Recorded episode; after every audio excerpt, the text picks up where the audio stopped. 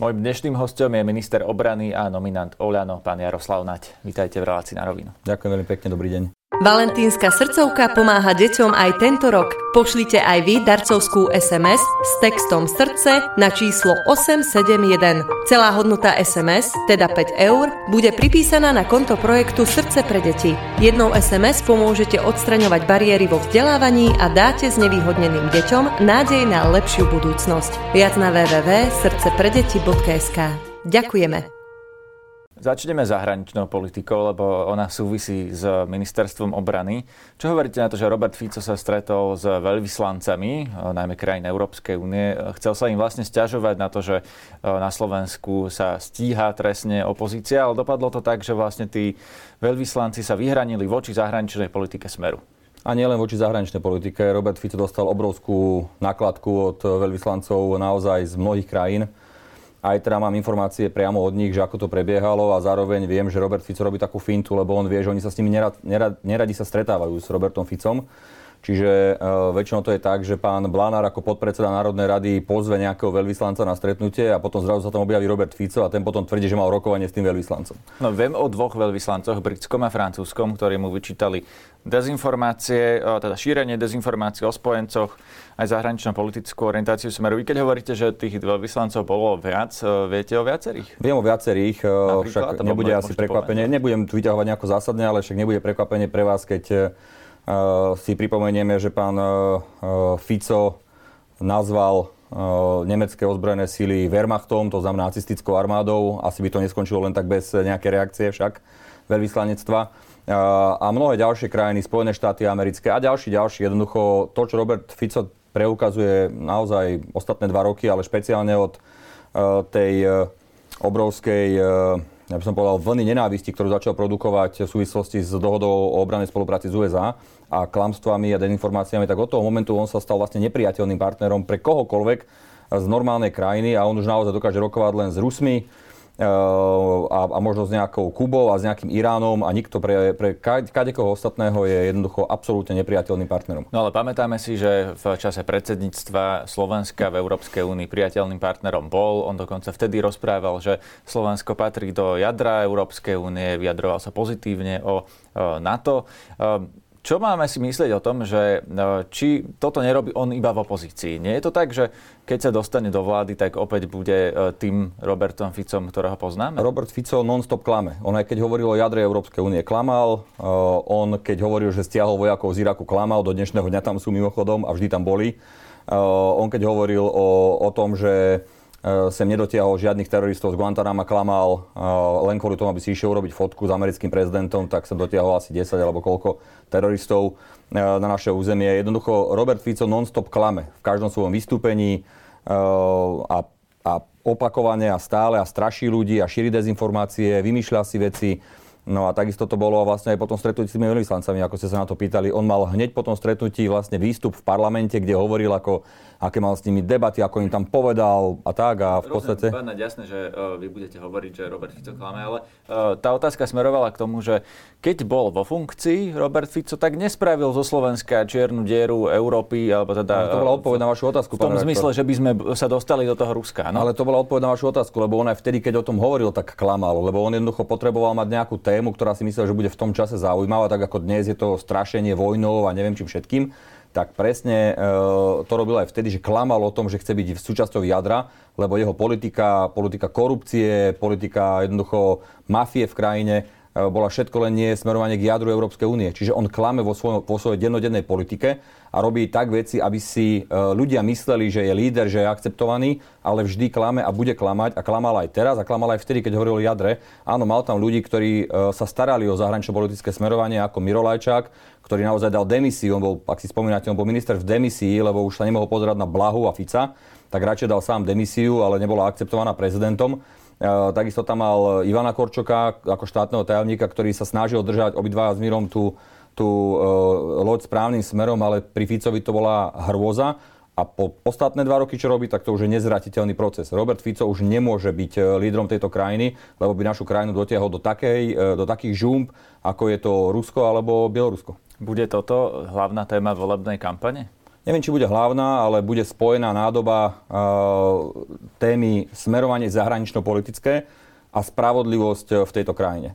Jednoducho, ak Slováci chcú mať Slovensko, ktoré je slobodné, demokratické, súčasťou západného sveta, kde krajiny majú hodnotové nastavenie ochrany ľudských práv a a bezpečnosti a tak ďalej, tak nemôžu voliť Roberta Fica, lebo on by ťahal Slovensko jednak naspäť do mafiánskeho štátu, kde e, ho zaradil v minulosti a opäť by ho ťahal niekde mimo e, základného zahranično-politického smerovania, čo je bezpečnostným a národným záujmom našej krajiny.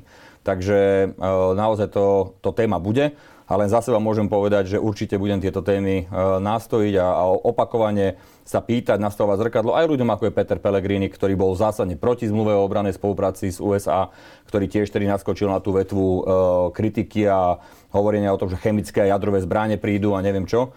Jednoducho je to o tom, či človek je populista alebo či koná e, zodpovedne. My sme s Rastom Káčerom a s Ivanom Korčokom napísali aj spoločnú také, také prehlásenie ktoré sme dali do médií, že aká je realita vlastne rok po podpise zmluvy o obranej spolupráci a ukázalo sa, že všetko, čo tvrdil Fico a čo tvrdil Pellegrini a všetci poskoci okolo nich, tak všetko sa ukázalo byť čistým klamstvom a je to nezodpovedné, populistické správanie nehodné lídrov tejto krajiny. Keď hovoríte o populizme, tak spravím o tej zahraničnej politiky len veľmi krátku odbočku do domácej. Veď uh, Igor Matovič tvrdí, že témou pred uh, týmito voľbami budú transrodoví ľudia a citát úchylnosti z Bruselu a Ameriky. To nie je populizmus? No to ja neviem, či je populizmus alebo jeho osobná viera, ale ja som mu aj osobne povedal a hovorím to aj verejne, že ja si to naozaj nemyslím, že toto ľudí zaujíma.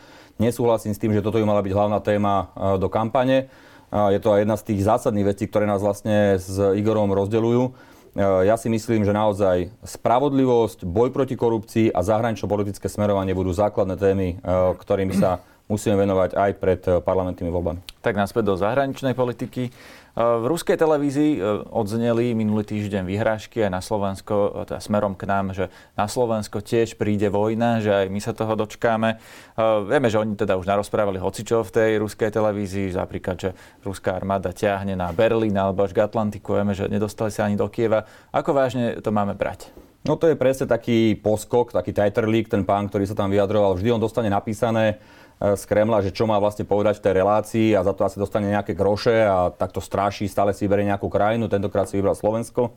Uh, netreba to brať vážne, sú to také výkriky do tmy určené pre domáceho radikálneho voliča, lebo uh, na ňo smeruje aj Putin svoje, svoju politiku.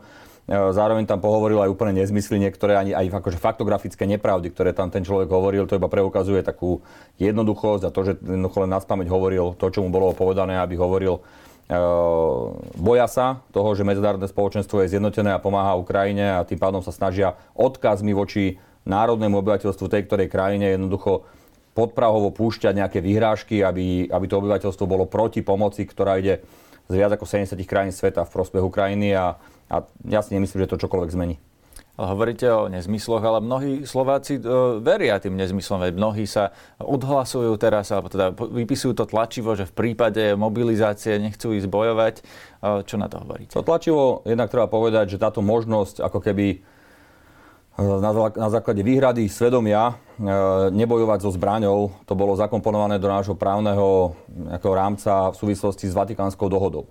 Čiže od roku 2006 to funguje a naozaj niektorých, krajinách, v niektorých rokoch sú to stovky a v niektorých tisíce, kedy ľudia dávajú toto vyhlásenie, čo v podstate znamená len to, že keby naozaj vo veľmi nepravdepodobnom scenári, že by bola vojna, že by prišlo k všeobecnej mobilizácii, tak z tých 2,5 milióna ľudí, alebo koľko by mohlo byť mobilizovateľných, takže tí, ktorí by vydali toto tlačivo, by nedostali zbraň alebo to na, na ochranu, alebo na obranu štátu. Ale to neznamená, že by neboli mobilizovaní v prospech iných aktivít. Išli by do polných nemocníc, išli by kopať zákopy, išli by vykonávať sanitárne úlohy, e, naozaj e, všetko by, by fungovalo, ako keby boli mobilizovaní, len nedostanú zbraň. Náčelník generálneho štábu to povedal v celku jasne a sa mi to páčilo, keď povedal, že on ako chlap nerozumie tomu, že niekto nechce brániť svoju vlast, svoje rodiny, svojich blízkych, svoje domovy ale nech sa páči, no áno, bude to možno niekoľko desiatok tisíc, ktorí podľahli tejto dezinformácii, eh, ale aj v Českej republike som sa rozprával s pani ministerkou v pondelok minulý týždeň, keď som tam bol na návšteve a vravela mi to isté, tie isté problémy. Jednoducho vidno, že to je spravodajská operácia ruskej spravodajskej služby, ktorá ide do viacerých krajín, snaží sa tým rozvrátiť obrany schopnosť krajiny, ale nepodarilo sa to. Viete, keby to bolo aj 30 tisíc z, z 2,5 milióna, tak v podstate je to naozaj veľmi nízke promile a čudujem sa tomu osobne, tí ľudia majú s tým výdavky, musia si tam nejaké notárom overovať podpisy, potom to nosiť na okresný úrad a nakoniec to platí iba jeden rok a budúci rok e, zistia, že jednoducho naleteli nejakému nezmyselnému e, klamaniu a strašeniu a už to neurobia. Ale robia to zrejme preto, že sa niečoho boja. Majú sa čoho bať?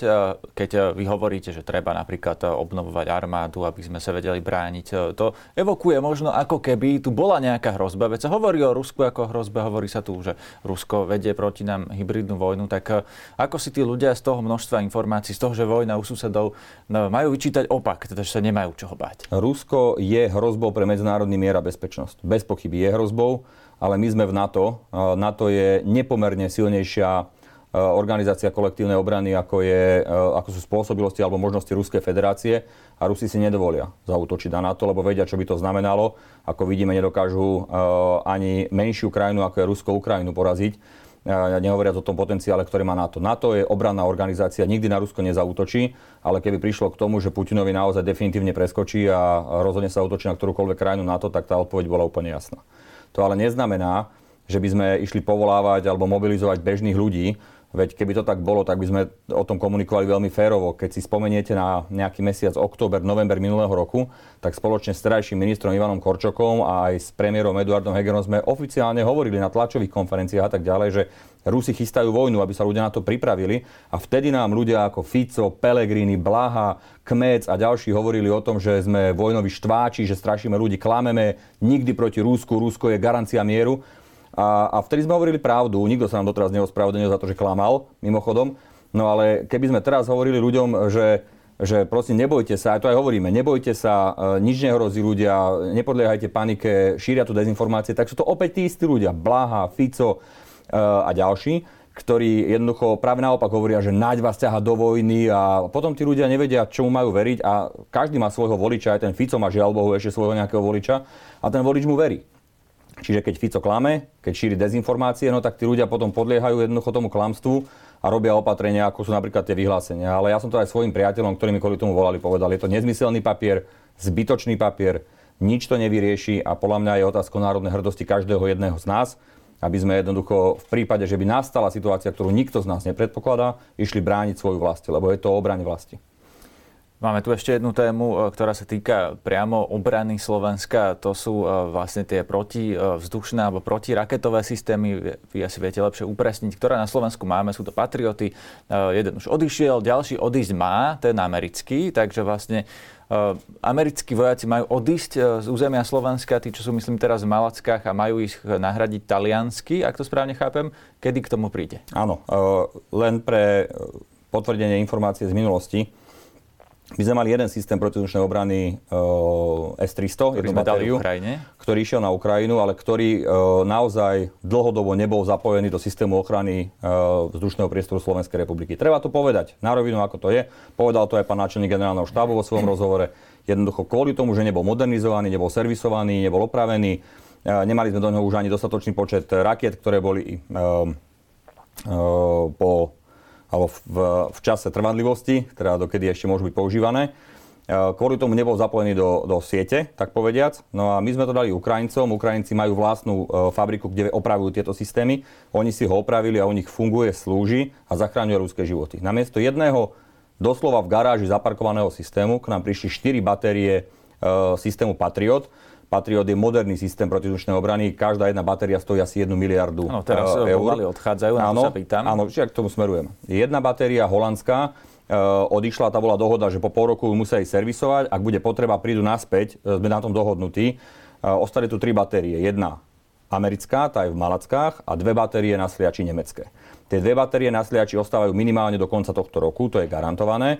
Tá jedna batéria e, americká, tak tá pravdepodobne v mesiaci marec odchádza na servisovanie do Nemecka, ale už v tom čase, keď odíde, tu bude, tu bude systém talianský. E, parlament schválil e, minulý týždeň na to mandát. S Talianmi sme dohodnutí, čiže tie, tie niekoľko členná skupina prvá už prišla na územie Slovenska, aby monitorovali presne procesy, ktoré treba urobiť. Následne príde celý ten komponent systému SAMPTI, to je strategický systém protizdušnej obrany na úrovni Patriotov, tie sú v Taliansku e, zavedené. a príde a pravdepodobne pôjde do Prešova, lebo chceme, aby bol čo najbližšie východnej hranici, aby chránil vlastne od Ukrajiny vzdušný priestor. No a Američania odídu až vtedy, keď Taliani už budú tu. Čiže ak niekto straší, že odchádzajú ďalšie systémy, že Američania odchádzajú, tak je úplne prirodzené, že budú rotovať. My, toto nie sú Rusi zo 68. roku, aby tu ostali 23 rokov. Jednoducho je prirodzené, že sa rotuje a je možné, teraz odídu Američania, prídu Taliani a je možné, že neskôr odídu Nemci a príde niekto iný namiesto nich, lebo o tom je spojenectvo. Takto to funguje a Funguje to veľmi dobre a som vďačný aj tým krajinám, ktoré tie systémy dávajú. Otázka posledná k tejto téme je to, čo vám vlastne vyčíta aj opozícia, že vy ste tu S-300 odovzdali, ste, ste povedali, že e, bola nefunkčná a tak ďalej, ale toto všetko sú dočasné riešenia. Hovoríte aj teraz, že môžu odísť. E, tak nezostane Slovensko nechránené po možno nejakom období rok, dva, že odídu nám tí spojenci, lebo možno tie patrioty budú treba niekde inde? Tých systémov je dosť veľa, my rokujeme s rôznymi krajinami o tom, ako budú rotovať, aby sme mali e, ochranu neba zabezpečenú, ale zároveň riešime si aj domácu úlohu na dvore, tak povediať, a pripravujeme jednoducho podklady na to, aby sme obstarali vlastné systémy protizdušnej obrany e, moderné, lebo to nie je iba o tej úrovni strategickej, kde sú patrioty, alebo teda predtým e, S-300, ale je to úroveň nižšie, to je systém KUB, tiež starý sovietský, ktorý máme, a ešte systém nižšie IGLA, to sú tie z pleca alebo z vozidel odpalované systémy, e, tak e, to všetko je bývalý sovietský systém, ktorý treba jednoducho vymeniť komplet. E, takže pripravujeme si veci, podklady a rozbehneme naozaj súťaž, ale je to tak zásadná vec, to je systém protizučnej obrany štátu a môže to trvať nejakú dobu, že nie som si istý, či to si ideme ešte v, tejto, v tomto volebnom období rozhodnúť. A ak by sme nestihli, alebo ak by to malo byť natesné, tak radšej nechám všetky podklady pre budúcu vládu a nech tá rozhodne po svojom nástupe. Tak ako ja som mal taký základný rámec, že e, že pozemná technika je potrebná, okrem teda radarov sme tu obstarajú tie osmičky, pásy, viete, Uh, tak, uh, a to boli strategické nákupy, tak myslím, že ten ďalší strategický krok bude protizdušná obrana štátu. Momentálne aktuálna otázka dodávok zbraní na Ukrajinu ďalších, lebo vieme, že sa rozbehla dodávka e, tankov na Ukrajinu, tých nemeckých leopardov. Ukrajina pýta aj lietadla. E, ja sa chcem opýtať, že čím my ešte máme čo dať, ak by bolo treba, e, to je A tej otázky, A časť a B časť by bola, že či vlastne Máme na to, máte na to vyprávo ako vláda, ktorá je odvolaná, lebo napríklad eh, poradca prezidentky pre ústavné právo pán Giba to spochybnil, že vlastne v ústave je napísané, že nemáte právo rozhodovať o zásadných otázkach domácej a zahraničnej politike, že či toto práve nie je tá zásadná otázka, o ktorej nemôžete rozhodnúť vlastne ani so súhlasom prezidenta. Neviem, čo povedal eh, kto, ani to pána Gibu nepoznám pravdu povediac, eh, ale rozprávali sme sa o tejto téme aj s pani prezidentkou.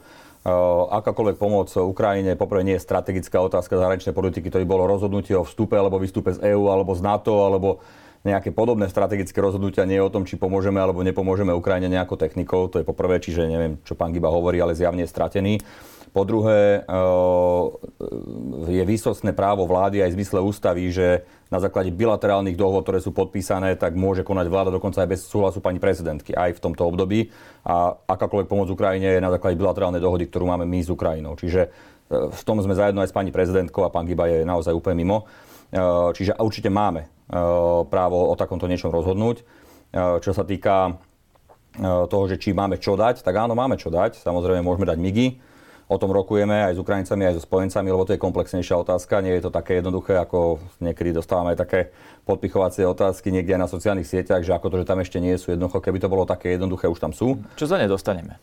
To nie je teraz ani tak primárna otázka, čo za ne dostaneme, aj keď realita je taká, že by určite nám Európska únia preplatila e, vlastne ich hodnotu v zmysle Európskeho mierového nástroja, ktorý existuje na tieto Ale veci. Nebolo by lepšie, keby sme dostali nejaké iné stíhačky, lebo vieme, že náš priestor vzdušný nie je zabezpečený, robia to naši susedia. No. Keby sme dostali možno nejaké funkčné, ale staršie stíhačky. To je možnosť. Ja, jasne, že to je možnosť. Ale je to na stole. A s kým rokujete? No, majte sa, ale nebudem uh, tu vyťahovať nejaké rokovania, ktoré prebiehajú, ale rokujeme aj o tejto možnosti. Ale treba si uvedomiť dve veci. Poprvé, uh, na konci tohto roka, už na jeseň tohto roka budú prvé naše stíhačky vyrobené, nové v Spojených štátoch. Pravdepodobne ešte necháme pol roka v USA na výcvik pilotov a tiež na výcvik technikov a potom v prvom kvartáli budúceho roka prídu. Po druhé, e, opravujeme letisko na Sliači, aby sme ich mali kde e, jednoducho územ, e, hangarovať a skade, aby mohli fungovať. Po tretie, nie je to iba o stíhačka, je to samozrejme aj o iných, o iných systémoch, o ktorých rokujem, že by mohla byť ako náhrada. No ale my tiež rokujeme aj o takej pomoci Ukrajine, ako je systém protizdušnej obrany ešte. Uh, rokujeme o... Ktorý? Ten, ten, ten z tých kub, menších? Ten Kub, áno. lebo opäť je to, je to systém, ktorý je, je sovietský, my ho budeme potrebovať nahradiť a máme možno niekoľko odpalovacích zariadení, nie celý systém, ale niekoľko odpalovacích zariadení a nejakú muníciu, ktorú by sme Ukrajine vedeli z toho poskytnúť. Je o to veľký záujem a zároveň sú aj na stole alternatívy, ako by nám to bolo refundované a tak ďalej. A z toho my potom môžeme vlastne vyriešiť buď svoj systém alebo nejakú muníciu nakúpiť a tak ďalej. Chcem to zdôrazniť, že my sme už dostali viac ako 80 miliónov eur z Európskej únie za tú pomoc Ukrajine. A, a tých 80 miliónov my berieme a používame na nákup nových technológií a nové munície, čiže zbavujeme sa veci, ktoré sú staršie alebo staré a ktoré nám už ani by tak neboli potrebné, ale Ukrajincom pomôžu výrazne a zároveň dostávame peniaze za to alebo inú techniku. A tie peniaze, keď dostávame, sme dostali opakujem viac ako 80 miliónov, tak za to kupujeme novú techniku a, nové, a novú muníciu, ktorá prichádza k nám do ozbrojených síl. Poďme k domácej politike, ale nadviažem na to, čo sme už vlastne hovorili, že vláda je odvolaná a vládne vlastne pod e, akýmsi dozorom pani prezidentky, e, ktorá podpisuje napríklad zahraničné cesty e, ministrom. Je niečo, čo vám prezidentka, a nemyslím len vám osobne, ale celej, celej vláde, nepodpísala, neumožnila, zakázala, v čom vás obmedzila? Mm, ja Osobne, ako za rezort, takú skúsenosť nemám. Áno, schváľujú sa cesty a podobné veci, ale ja zase vždy, keď niekam idem, tak to má jasný dôvod a myslím, že, nie že myslím, ale viem, že sa nikdy nestalo, že by to pani prezidentka spochybnila. Zároveň ale e, sa preukázalo to, že ten e, ústavný zákon, ktorý bol urobený, myslím, keď padla Radičovej vláda, e, o tom, ako sa vlastne bude fungovať do predčasných volieb, bol taký, presne taký istý, ako je celý Robert Fico, jednoducho nedomyslený a ukázalo sa, že je tam viacero otázok, ktoré neboli jasne špecifikované, čo je strategická otázka, čo nie je strategická otázka. Viete, keď sa nejaký dokument volá stratégia, napríklad stratégia v súvislosti s plánom obnovy, čo majú niektoré ministerstva, napríklad ministerstvo práce má taký problém, alebo financie, tak to neznamená, že to je strategická otázka. Je to jednoducho len stratégia v nejakej konkrétnej politike ministerstva e, práce sociálnej veci. Naznačujete, že idete meniť tie kompetencie? To neviem, či sa to bude meniť teraz alebo nie, ale určite to treba pripraviť, e, lebo sa to pre, teraz preukazuje, že naozaj sa hľadajú riešenia a zistilo sa, že e, naozaj plán obnovy napríklad je e, na základe dohody medzinárodnej, čiže tam sa funguje aj bez súhlasu pani prezidentky. No ale keď je dokument nazývaný stratégia, tak by mal byť vlastne ako keby schvalovaný pani prezidentkou, alebo možno, že ani ona táto nemá kompetencie a, a pritom je to nezmysel. To je jednoducho len bežný dokument e, ministerstva. Čiže budeme e, minimálne pripravovať nejaké skúsenosti z tohto obdobia, že tú ústavu bude treba špecifikovať, lebo tak ako to je teraz napísané, to presne sedí na to, čo volá, kedy hovoril Fico, že len kúriť a svietiť. Tak lebo sa ale... nepočítalo s tým, že bude odvolaná vláda vládnuť 10 e, mesiacov. Máte v podstate jedno, či to je 10 mesiacov, alebo naposledy to bolo, ak sa nemýlim, nejakých 5 alebo 6 mesiacov keď to bolo v prípade radičovej vlády, čiže to už zase nie je žiaden rozdiel. Je to presne o tom procese, to ako to funguje. No ale je to, ale, ale aj 5 mesiacov je rovnaký, e, viete koľko dokumentov taká vláda príjme za 5 mesiacov, to sú stovky. To znamená, už aj vtedy mali taký problém, ale zjavne uh, im sa aj až tak veľmi to nezaoberali alebo nezaujímali. Ale Takže pripravujete zmenu ústavy, len hovoríte, že neviete, či sa to ešte teraz e, stihne, e, ale že to možno necháte na stole pripravené. Tak, ako ste povedali. Možno sa to stihne, možno sa to pôjde do toho. Neviem, či bude volať 90 e, plus poslancov do toho vstupovať, lebo vždy je to také trošku nebezpečné, keď sa otvára ústava. Ale myslím si, že by sa to malo urobiť, aby sa jasne vyšpecifikovalo, čo sa myslí pod strategickými otázkami. Za koho pôjdete do volieb, do tých predčasných, už viete? Neviem neviem ani, či pôjdem vôbec a ak pôjdem, tak uh, uh, neviem za koho, ale určite to bude po boku Eda Hegera. Čiže ste nerozlučená dvojca s Eduardom Hegerom, lebo napríklad KDH tvrdí, že dalo ponuku Eduardovi Hegerovi, ale že o vás záujem nemajú, takže no, to, to sa nestane. To, myslím, že to ani netvrdili a ani to tak nebolo v tých diskusiách. Ale... No, mne to povedali v tomto štúdiu, že o Hegera záujem majú a o vás nie. Tak ja som zvyknutý na to, že ľudia hovoria pred kamerami niečo iné ako za kamerami, neprekvapuje ma to, ale realita je taká, že e, je to skôr e, nejaký vysnívaný proces e, alebo predstava KDH o tom, že by Edo Heger išiel kandidovať za nich. Ako ale nestane realita. sa to. Nestane sa to. Je, nikdy nehovor nikdy, ale dávam tomu naozaj 0,01%. No tak za koho? Sú tu dve možnosti teda zostať voľano a to aj pán Heger, aj pán Matovič tvrdia, že je tam 70 až 80 na šance, že sa rozdelia. Alebo je tu možnosť, ktorá sa ponúka Mikuláš Zurinda, Modrá koalícia. Vyberiete si z nich? Zaujímavé, že to vždy položíte nielen vy, ale aj e, ostatní novinári len do týchto dvoch polôch, že teda tak, buď Olano alebo Miki Zurinda. Tak je tretia, pomenujte. No, tak e, však sú rôzne možnosti, sú rôzne iné strany, alebo je možnosť aj založiť si vlastnú stranu, jednoducho tých možností je viac. Rokujete aj s nejakou inou stranou? Samozrejme, ešte? rokujeme s kade kým e, a keď príde na lamanie chleba a budeme mať rozhodnutie urobené, tak v V prvom rade o ňom budeme informovať naozaj našich najbližších kolegov a potom samozrejme aj verejnosť. Z Olano to vyzerá ako? Kedy bude s ním? Lebo keď som sa pýtal na to v strane Olano, tak mi povedali, že oni čakajú na vás, kedy, a teda na pána Hegera najmä, kedy ich on informuje o tom, že čo vlastne plánuje do budúcna a že potom bude s ním. Áno, lebo ak by prišlo k tomu, že odídeme z Olano, tak e, samozrejme odídu minimálne dva členovia predsedníctva, to znamená Edo Hegera a ja čiže oni budú musieť si aj navoliť nové orgány a tak ďalej. A stane sa to? no bude sa to musieť stať, ako odídeme. Hej. No tak myslím, či sa stane ten váš odchod. No tak je to možné. Ja, tak ako ste aj správne povedali, je to tak na 70-80%. Na čo sa ešte čaká? Lebo nerozumiem tomu, že keď e, hovoríme o tom už celé mesiace, že uh, kde to, prečo sa to vlastne nikam ešte nepohlo? Možno, že čakáme na to, kým uh, bude bublotať to vaše očakávanie, že kedy to už robíme. Uh, jednoducho robíme kroky, diskutujeme, debatujeme, hľadáme riešenie a keď bude e, reálne, tak e, vtedy s ním prídeme ale naozaj uvedomujeme si aj, aký je čas a že treba robiť e, kroky už veľmi rýchlo. Takže nemáte vlastne ešte to riešenie, lebo teraz ste to naznačili. Edward ma... Deger hovorí, že už je rozhodnutý. Áno, tak ja vám môžem potvrdiť tiež, že už je rozhodnutý, a, ale to neznamená, že keď urobíte rozhodnutie, že ste v situácii, že to už idete komunikovať. Medzi tým ešte veľa krokov vrátane e, debát s e, vnútrostranických volanov alebo aj s ďalšími partnermi. Čo si myslíte o Mikulášovi Zurindovi? Má podľa vás e, právo vrátiť sa do politiky? Lebo keď tu bol pred týždňom v tomto štúdiu, hovoril, že on vlastne už zaplatil za tie svoje kauzy a že um, vlastne tie výhrady uh, tomu nerozumie, že uh, či ľudia si želajú, aby zostal teda na veky mimo politiky. Vy ste tomu rozmeli tak, keď on z tej politiky v tom 2011 odchádzal, že odchádza na dobro, alebo že to je prestávka?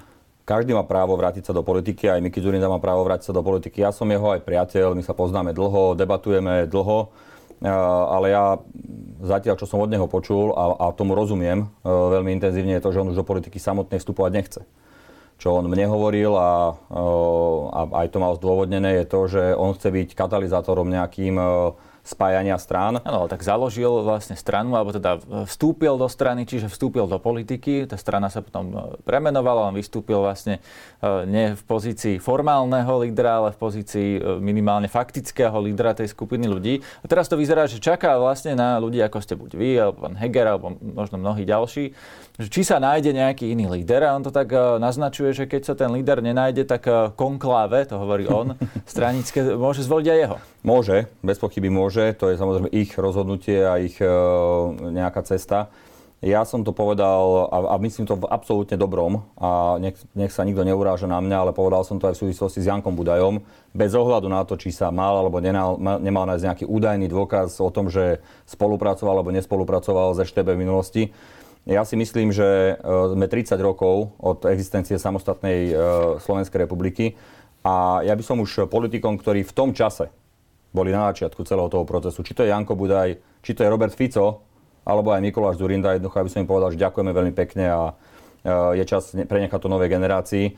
A to neznamená, že si e, či Mikyho Zurindu alebo e, Jana Budaja nevážim. Urobili veľa dobrého pre túto krajinu, ale majú svoj vek a podľa mňa mali dosť príležitosti na to, aby odovzdali tú svoju schopnosť a ten, ten svoj kredit a tak ďalej verejnosti, ale je čas, aby sme sa posunuli ďalej.